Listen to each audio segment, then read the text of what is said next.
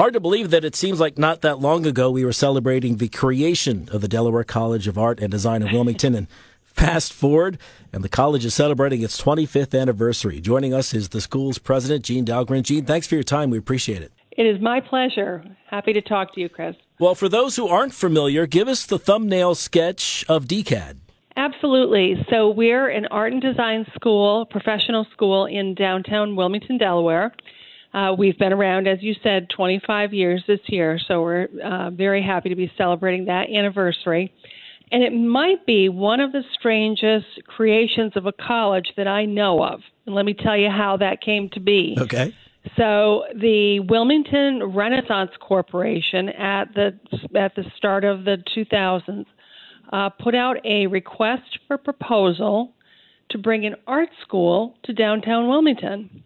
And the schools that answered the request were Pratt Institute in New York City, actually in Brooklyn, and uh, the Corcoran in Washington, D.C. And so those two behemoth schools came together with the Wilmington Renaissance Corporation to form a new entity, which was the Delaware College of Art and Design. So, how many students do you have, and uh, what kind of classes do they take? That's a great question. So right now we have about 125, so we're we're quite small, a little smaller than we were before the pandemic, and we have five majors at the school: animation, illustration, graphic design, fine art, and photography. And of those majors, the students all take about the same courses their first year. We call it the foundation year. And that sets the tone for them to be able to seamlessly trans you know, go up into their second year into their major and really be successful. In the beginning, Chris, the school was designed to transfer our students to those two schools, Pratt Institute and the Corcoran. And around 2014, we became independent from Pratt and the Corcoran and became our own entity with our own board of directors. And now our students continue to transfer to four year schools but they also um, sometimes they leave after uh, they obtain their two-year degree from us and go right into the field. Which leads to my next question: What sort of jobs do your graduates go on to? Right. Well, that's that's the good news story. So uh, we have many graduates. In fact, I can think of two off the top of my head who I've become close with who came here specifically because we were a two-year professional school of art and design and then we're right out in the field. And, and one is a student, she's now an alumni trustee on our board, uh, named Danielle, and she um, she came here for a graphic design degree. And the day after graduation, started her new job just up the street on Market Street as a designer and she has has since moved on from that job um, to a management position in graphic design. We're really proud of her. Another alumni uh, came to the school for uh, graphic design, ended up being a videographer, and works in Pennsylvania with a very large uh, slate of clients. And he just told me he was nominated for um, for an Emmy this year for some work that he had done. So that's terrific. really proud of those alumni that have used their two-year degrees so, you know, so smartly. So one question that keeps coming up for all my interviews, no matter what the topic may be, you know, how has the pandemic changed things for you, either for the for good or for bad? Oh, for goodness sakes, yes. Um, that could be our whole interview, but I'll keep it short to say that, of course, like everyone else, we were shut down, you know, two years ago. Um, and yeah, everybody expected to come back in two weeks. And of course, we didn't. And we really didn't have a lot of online courses at that time. So our faculty, to their amazing credit, had to really figure things out fast to be able to deliver the rest of the semester online for our students. And if you can imagine, how difficult that was with courses like, well, figure drawing, for example, or sculpture. So um, we were able to get that um, the our second year students who were about to graduate through. And then we took the summer to really spend some time preparing for the fall.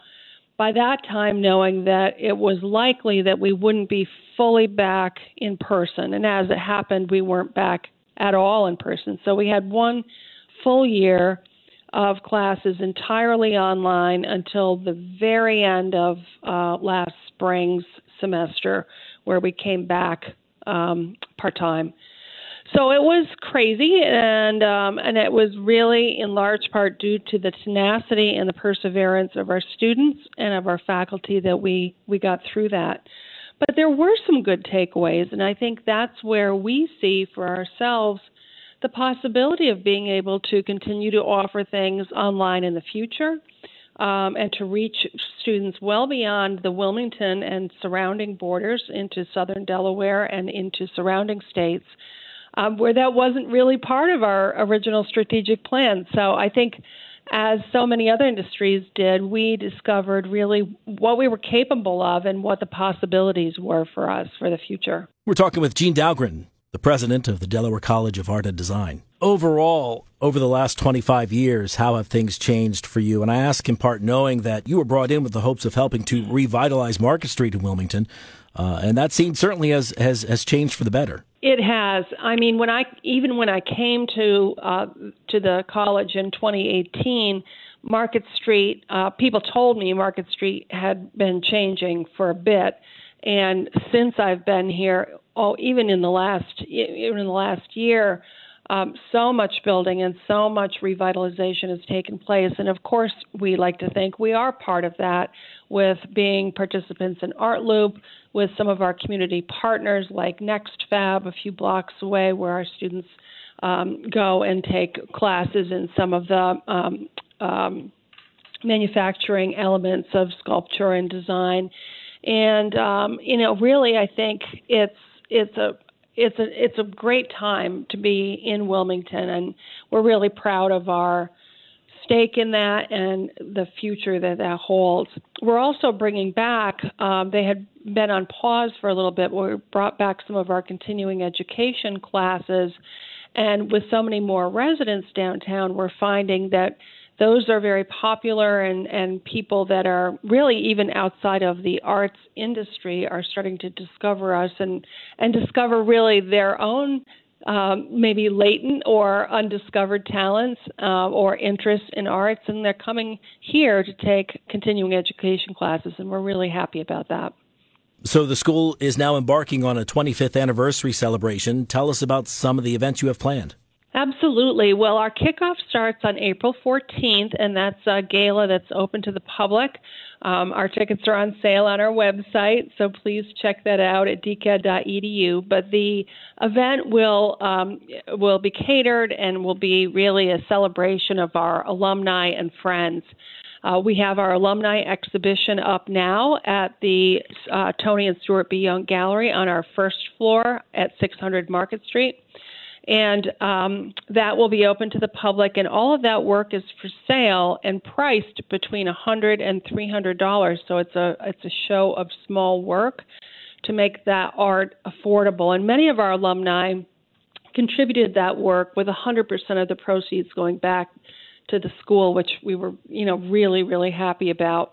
Additionally, we'll have music, uh, food catered by Cafe Gelato, and um, some opportunities to hear from our alumni and how meaningful their DCAD education was in their trajectory as professional artists and designers. Um, additionally, additionally to that, we have several events scheduled throughout the year.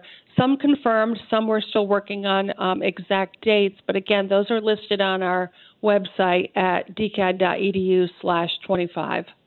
And my understanding is you've embarked on a fundraising goal as well to help with scholarships and uh, facility improvements uh, for those who want to contribute. Uh, how do they go about doing that? Also on our website, it's very clear how to uh, contribute, and we would um, very much welcome donations because those proceeds are going directly to our students. So, really, our goal with our fundraising efforts around the 25th is to um, to increase our ability to offer scholarships. So many of our students and families come from the Delaware area, where uh, this year actually we're near 60% Delawareans, and students from all over the state come. Um, and you know, sometimes it's just filling that gap of a few thousand dollars that those scholarship monies are able to help with for our families. Um, and art school is not inexpensive. There's a lot of supplies and particular equipment that you need for your training. And so, again, those scholarship monies help out our students and families tremendously. We'd like to raise over a million dollars um, at that event, and I, I feel good about it. We're really um, excited to have that event and some of the events throughout the year that I think will be very exciting for the community at large. Jean Dahlgren is the president of the Delaware College of Art and Design. Uh, Jean, congratulations on 25 years. Uh, have a lot of fun with this uh, celebration over the next uh, few months, up to a year. It sounds like a very exciting time. Thank you, Chris. We're very much looking forward to it. We appreciate it.